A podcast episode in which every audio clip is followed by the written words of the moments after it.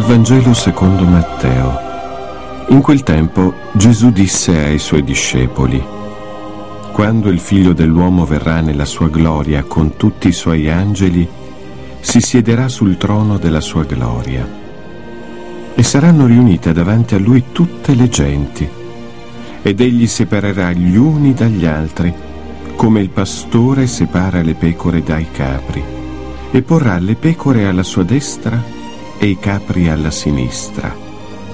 Allora il re dirà a quelli che stanno alla sua destra, venite benedetti dal Padre mio, ricevete in eredità il regno preparato per voi fin dalla fondazione del mondo.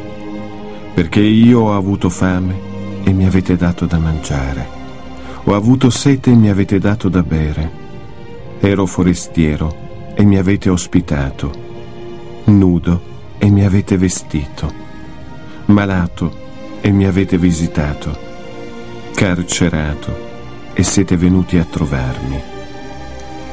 Allora i giusti gli risponderanno, Signore, quando mai ti abbiamo veduto affamato e ti abbiamo dato da mangiare, assetato e ti abbiamo dato da bere?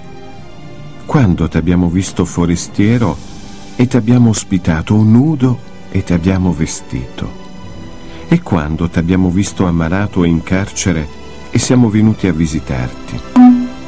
Rispondendo il re dirà loro, in verità vi dico, ogni volta che avete fatto queste cose a uno solo di questi miei fratelli più piccoli, l'avete fatto a me. Poi dirà anche a quelli alla sua sinistra, via, lontano da me, maledetti, nel fuoco eterno, preparato per il diavolo e per i suoi angeli perché ho avuto fame e non mi avete dato da mangiare, ho avuto sete e non mi avete dato da bere, ero forestiero e non mi avete ospitato, nudo e non mi avete vestito, malato e in carcere e non mi avete visitato. Anch'essi allora risponderanno, Signore, quando mai ti abbiamo visto affamato o assetato forestiero nudo o malato o in carcere e non ti abbiamo assistito. Ma egli risponderà, in verità vi dico, ogni volta che non avete fatto queste cose a uno di questi miei fratelli più piccoli, non l'avete fatto a me. E se ne andranno questi al supplizio eterno e i giusti alla vita eterna. Questa prima settimana di Quaresima si apre con il Vangelo dell'ultimo giorno, quello del giudizio finale. La scena è grandiosa.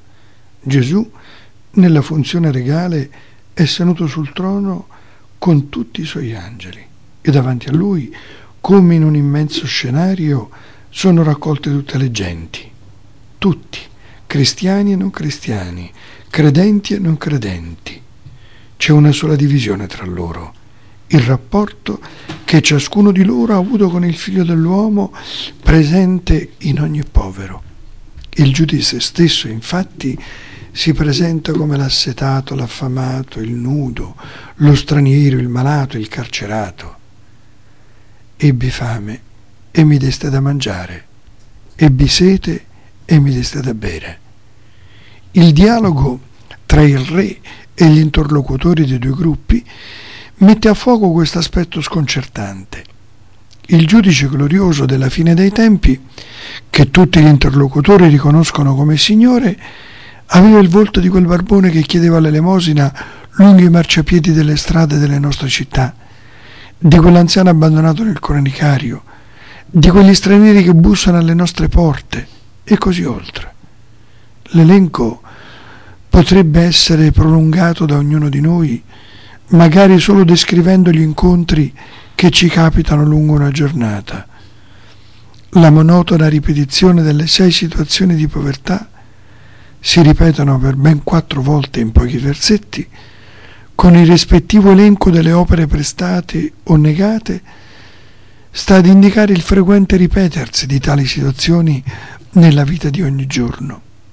Questo Vangelo, cari amici, viene a dirci che il confronto decisivo, decisivo perché su questo tema saremo giudicati in maniera definitiva, Il confronto decisivo tra l'uomo e Dio non avviene in una cornice di gesti eroici e straordinari, bensì negli incontri di tutti i giorni, nel porgere aiuto a chi ne ha bisogno, nel dar da mangiare e da bere a chi ha fame e a chi ha sete, nell'accogliere e proteggere chi è abbandonato, nel visitare i malati e nel consolare gli afflitti, nel visitare i carcerati e nell'essere con chi è solo.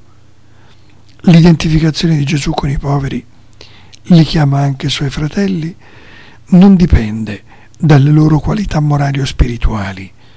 Gesù non si identifica solo con i poveri buoni e onesti. L'identità è una questione oggettiva.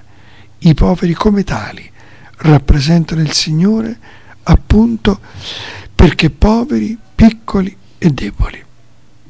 Come del resto Gesù stesso si è fatto povero e debole per stare accanto a noi.